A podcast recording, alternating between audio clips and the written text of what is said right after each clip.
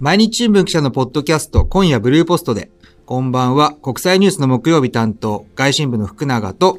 政治部の草壁です。ということで今回は久しぶりに二人でお送りします。というのも、草壁さんからちょっと大きな発表があります。じゃあ、草壁さんお願いします。えっと、私、実は5月からソウル支局で働くことになりました。おイェイ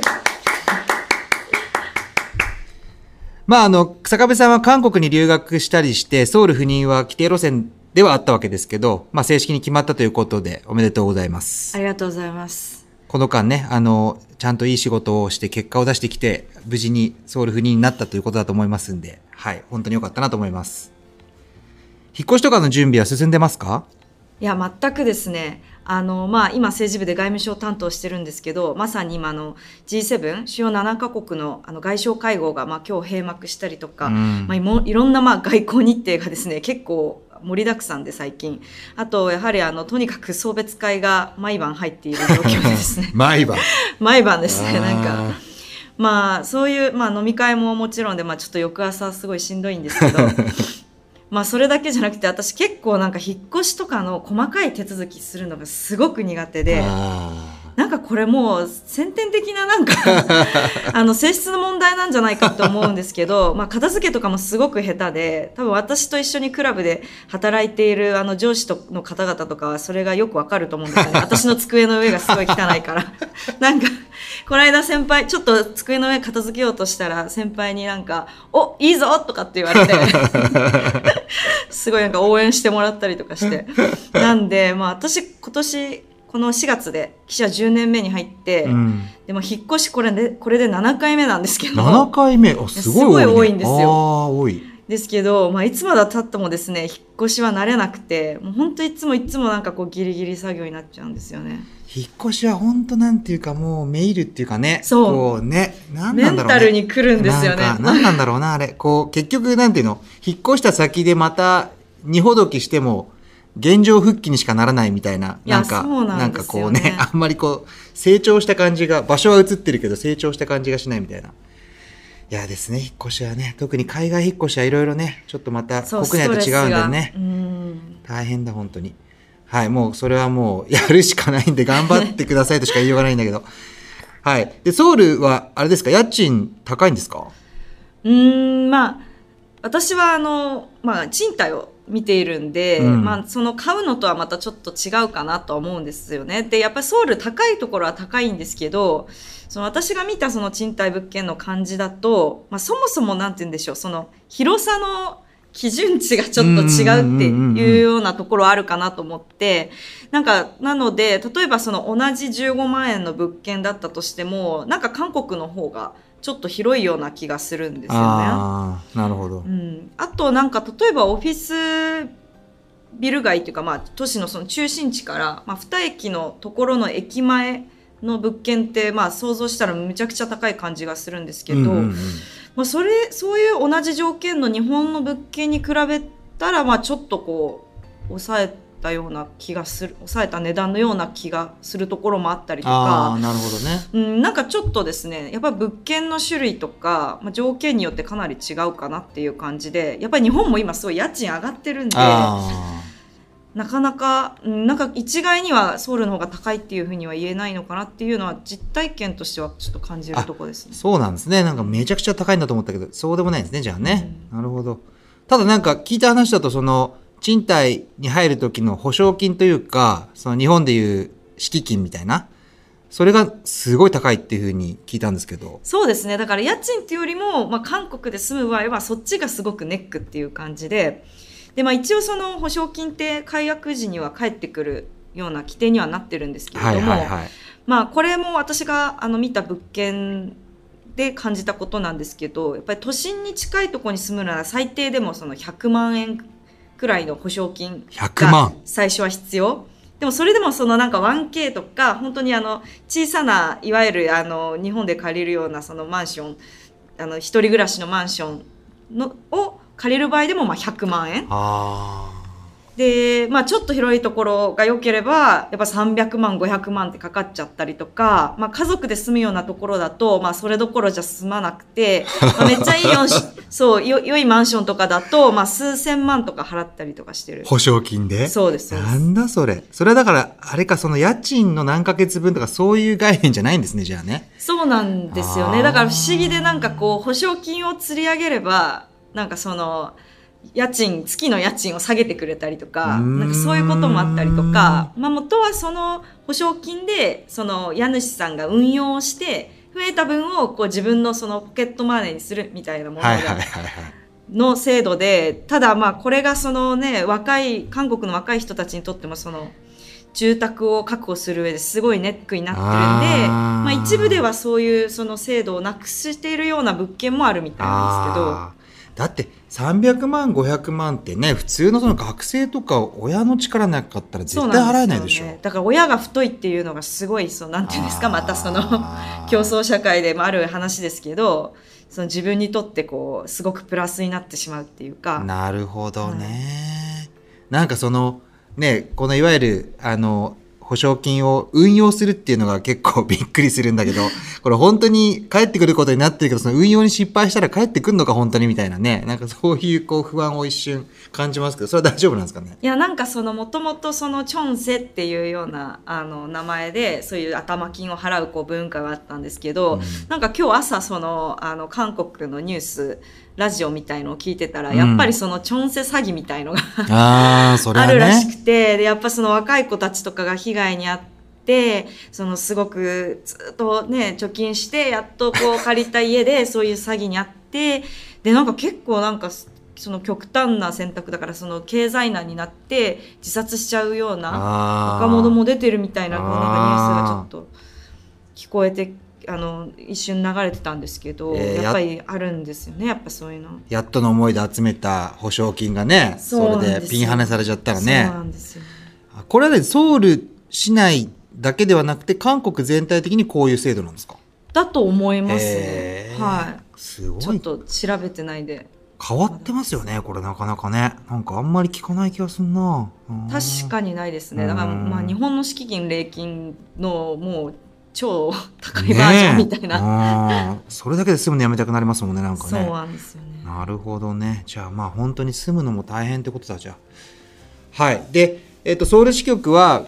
日韓関係の行方はもちろんもうね最近ミサイル撃ちまくりの北朝鮮とか日本に関係の深いトピックも多くてもう本当に忙しいと思いますけどね。本当に頑張ってほしいと思います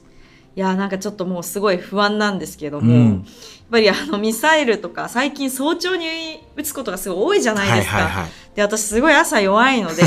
もう本当になんかもうミサイル撃つ撃たれること自体がもう本当に嫌ですけど、さらにプラス早朝ってなると、うん。でまた翌日にねあの北朝鮮のメディアがこうミサイル発射についてこう、うんうんうん。報道したりとかしてまたその対応しなくちゃいけなかったりとか、まあ、ミサイルってその予測ができないので、うんまあ、そこですぐこう原稿を作らないといけないっていうところがあるんでまあ不安ですね。もうね最近土日も関係ないですもんねそうなんですよ。ね休日クラッシャーですね。休日会社本当だだからもう、えっと、これなんか結構あの、まあ、複雑っていうかその日本の防衛省の発表が早い時もあれば韓国軍の発表が早い時もあってだから結構その速報をどっちが最初に出すかとかすごいね毎回そのまあ大体韓国の方が早いケースが多いんだけどただその情報の詳しさがまたちょっとその詳しい分野が違ったりとかね韓国軍は飛距離を細かくすぐ出すけどなんかそのそうじゃないとこは防日本の防衛省とか海保とかが早かったりとか。やっぱりあとどっちにどっち側に落ちたとかとかね。ですよね。うんそうだから結局日本側も韓国側ももう速報をみんなですぐパッと用意しなきゃいけないっていうねこれがまたなんか厄介ですよねしかもまあね関心は高いし日本人のあのまあね言っちゃえば生命に関わってくる話なんで直接ね。いやこれは本当大変だと思いますけどはいあのなんとか頑張りります。半分寝ながらでも速報を打てるようにまあまあ。はい。まああのそういうことはもちろんですけどあのどんな記事を書いていきたいとかそういう抱負みたいのがあればちょっと教えてもらえますか？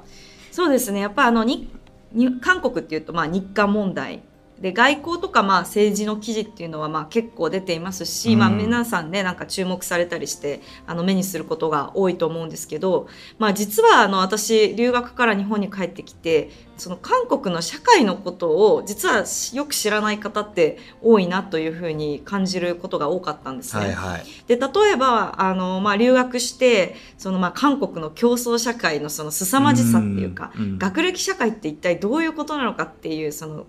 こととかあとあのデジタル化が進んでてもういわゆるあの日本のこういうなんか回して開ける鍵がもうなくてですねみんなあのプッシュキーのドアロックだったりとか。まあ、キャッシュレス社会も、まあ、日本も今だいぶ進みましたけど、うん韓国はもっと早い段階でなったりとかあとはあのやはりフェミニズム運動が一時期ですね2016年以降盛り上がったんですけどもやっぱりその後すごくバックラッシュがすごかったりとかるほどね。まあ、で男女まあ、男女葛藤とか韓国語で言うんですけどその男女間のその対立っていうのがもうなんかすごくなってしまっていてはい社会問題化してたりとか、今度はと逆に世代間のその対立みたいな日本ではまだあんまりないと思うんですけど。儒教社会でこうねあの上の人を敬うみたいな部分があるかと思いきやものすごいそういう世代間のこう対立がすごかったりとか、まあなんかそういう話をこう具体的な実体験をこう交えて話すと結構友達とか「えそうなんだ」みたいな「知らなかった」とか。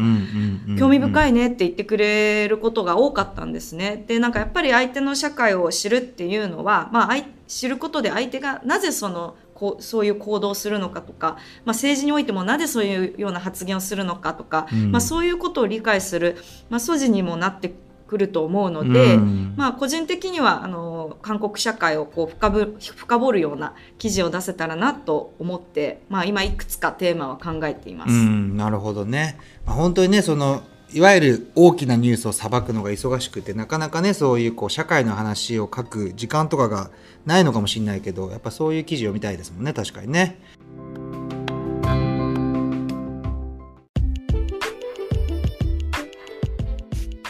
で、今の話にも絡みますけど、草壁さんは新しくコラムも担当するんですよね。はい、そうなんです。あの、24色のペンっていう、まあ、連載コラムで、まあ、24人の記者が、まあ、変わる変わる、こう、かわい書いていくっていう、あの、内容なんですけど、まあ、その執筆者の、あの、一人になりまして、あの、月に1回程度ほど、あの、担当することになりました。はい。で、今日はその24色のペンの草壁会の一発目で取り上げたテーマについてちょっとあの話してもらいたいと思います。何を書いたかまず簡単に説明してもらえますか？はい、あの、まあ、ちょっと本当にどんなテーマで書こうかなというふうに悩んで、硬い話、ちょっと硬めにするのか、ちょっと社会問題系にするのかとか悩んでですね、結局、あの、スラムダンクで書こうというふうに思って、えー第1回を書きました。はい、あの、タイトルは一応、スラダンと日韓のスポーツ根性というふうにしていて、はいはい。あの、まあ、簡単に言うと、その韓国で、あの、スラムダンクの映画、ザ・ファースト・スラムダンクがもう爆発的なヒットとなっていてですね、で、まあ、そのひ人気を紐解いていくと、こう、日韓の部活の違いとかが見えてきたよっていう話を書いています。はい。で、まあ、メインでは、まあ、後半でそのスラダンでバスケを始めて、をきっかけに、あの、バスケを始めて、で、まあ、日本に留学して、そのまま日本で就職して、頑張った、こう、男性の話をですね、軸に書いています。うん。なるほどね。その日韓のね、部活の違いっていうのを興味深く読みましたけど、ちょっとその辺、あの、若干詳しく説明してもらえますか？えっ、と、そうですね。あの、まず、あの、韓国っていうのは、あの、スポーツにおいて、その、徹底したエリート主義なんですね。なので、あの、スポーツ選手になりたければ、その、プロ選手を育てる、その、部活のある中学校や高校に入んないといけない。うんだからもう中学校ぐらいからそういうコースに乗らないといけないんですよね。あで、あの、だからその、そういう部活を部活って言うんですよ。なるほどそういうそのプロのになるための人がやるのを部活って言って、その、そもそも部活の概念が違うんですね。もうスポセンみたいなのがもう完全に部活部活。それは部活、い部活動って言って。まあその通常の学校にあるような、その、なんて言うんでしょう、スポーツとか、まあいろんなあの文化系のそのグループっていうのは、とんありって言って、うんまあ大学でいうサークルみたいな感じなんですよね。うんとんわりっていうんですとんありっねて。言って、はいはいまあ、とんありっていう言葉自体もその大学で結構メインで使うんで、うん大学がメインになってくるくらい、やっぱ中高でそういう活動が、その通常、そのなんて言うんでしょう、あの、活発じゃないっていうことなんですよね。なるほど。であの、まあ、一応そのバスケのとんがりとかそのなんて言うんでしょうそのサークルみたいのは中高にあるんですけど、まあ、そのプロ選手の育成の部活とはまあ完全に区別されていて、うん。でまあ、参加する大会とかも違うんうですよね。ん。まあ、日本はね全然そこら辺こう垣根なく結構やってると思うんですけど。確かに。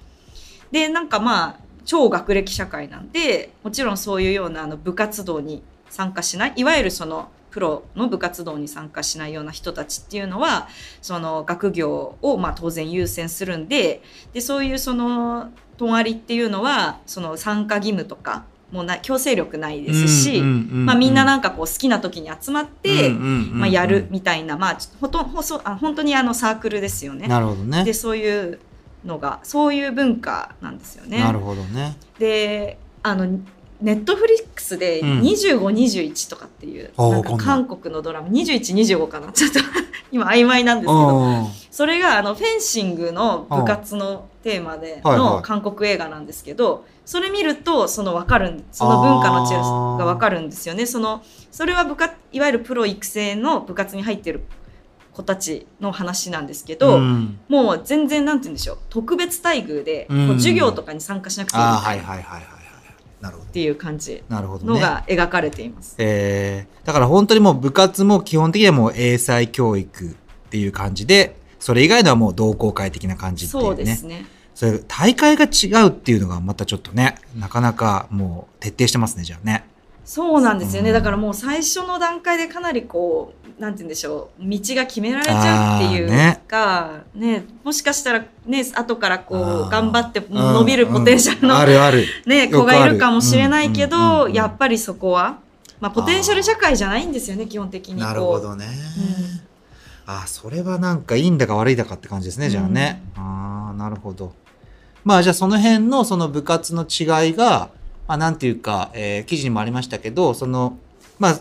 スラムダンクのあの、湘北高校とかね、あの、世界っていうのは基本的にはまあもちろん、えー上を目指してはいるけども、まあみんながこう、プロになるためにやってるわけではなくて、まあ桜木花道とかね、わかんない、本当はまあプロになりたかったのかもしれないけど、まあ基本的にはそうじゃないとされていて、そういうこうなんていうか、あの日本の部活のあり方がちょっとなんていうかあれなんですかね、羨ましいっていうか。そうですねうんそういう気持ちもあるしやっぱりねあんなに一緒に頑張ってずっとなんか毎日過ごして、まあ、そういうのそういうところの熱さみたいなうんのもやっぱり魅力の一つなのかなってあの読者の話を聞いてるとなるほどね。思いましたうんなるほど。まあいろいろあるけど、まあ恋ですからね、人間関係がね。うん殴り合いとかもしながらね。なるほど。そっか、じゃあ、あれなんですね。バスケ結構盛んっていうか、スラムダンクの影響を受けてバスケ始めた若い子とかが韓国も結構いるってことなんですね。そうですね結構いるみたいです。はいあんまりね、韓国バスケのイメージって正直、ね、濃くないですけどね。まあじゃあ。そうですねでもなんか私ニュースで日本のバスケの選手が韓国になんかのチームに来てたりとかあなんか本当うんなんかニュース見たことありますね。なるほどね。じゃあまあもしかしたら、スラムダンク、ザ・ファーストスラムダンクを見てバスケに目覚め、ゆくゆくは NBA プレイヤーになる韓国人も出てくるかもしれないですね、じゃあね。そうですね。そしたらもう井上武彦先生もね、もう本望でしょうね、もうね。いや本当そうです。なるほどね。はい。じゃあ、まあちょっと、それ、あのね、ぜひ、えー24色のペンで、草壁さんの名前で検索すると記事も出てくるので、あの、ぜひ読んでいただきたいなと思います。詳しくはですね。はい。で、えーっと、ちょっとまあ、あの、関連というかね、韓国ではその、新海誠監督のすずめの戸締まりもすごい大ヒットしてて、なんか観客動員数がザ・ファーストスラムダンクを抜いて、今年韓国で公開された映画全体で1位になったみたいな、あの記事をこの間読みましたけど。いや本当そうなんですよね。ね。私すごくびっくりしていてやっぱり日本のアニメ人気っていうのは韓国でも根強いんだなと思いました「あのうん。鬼滅の刃」とかも結構人気だったりとかして。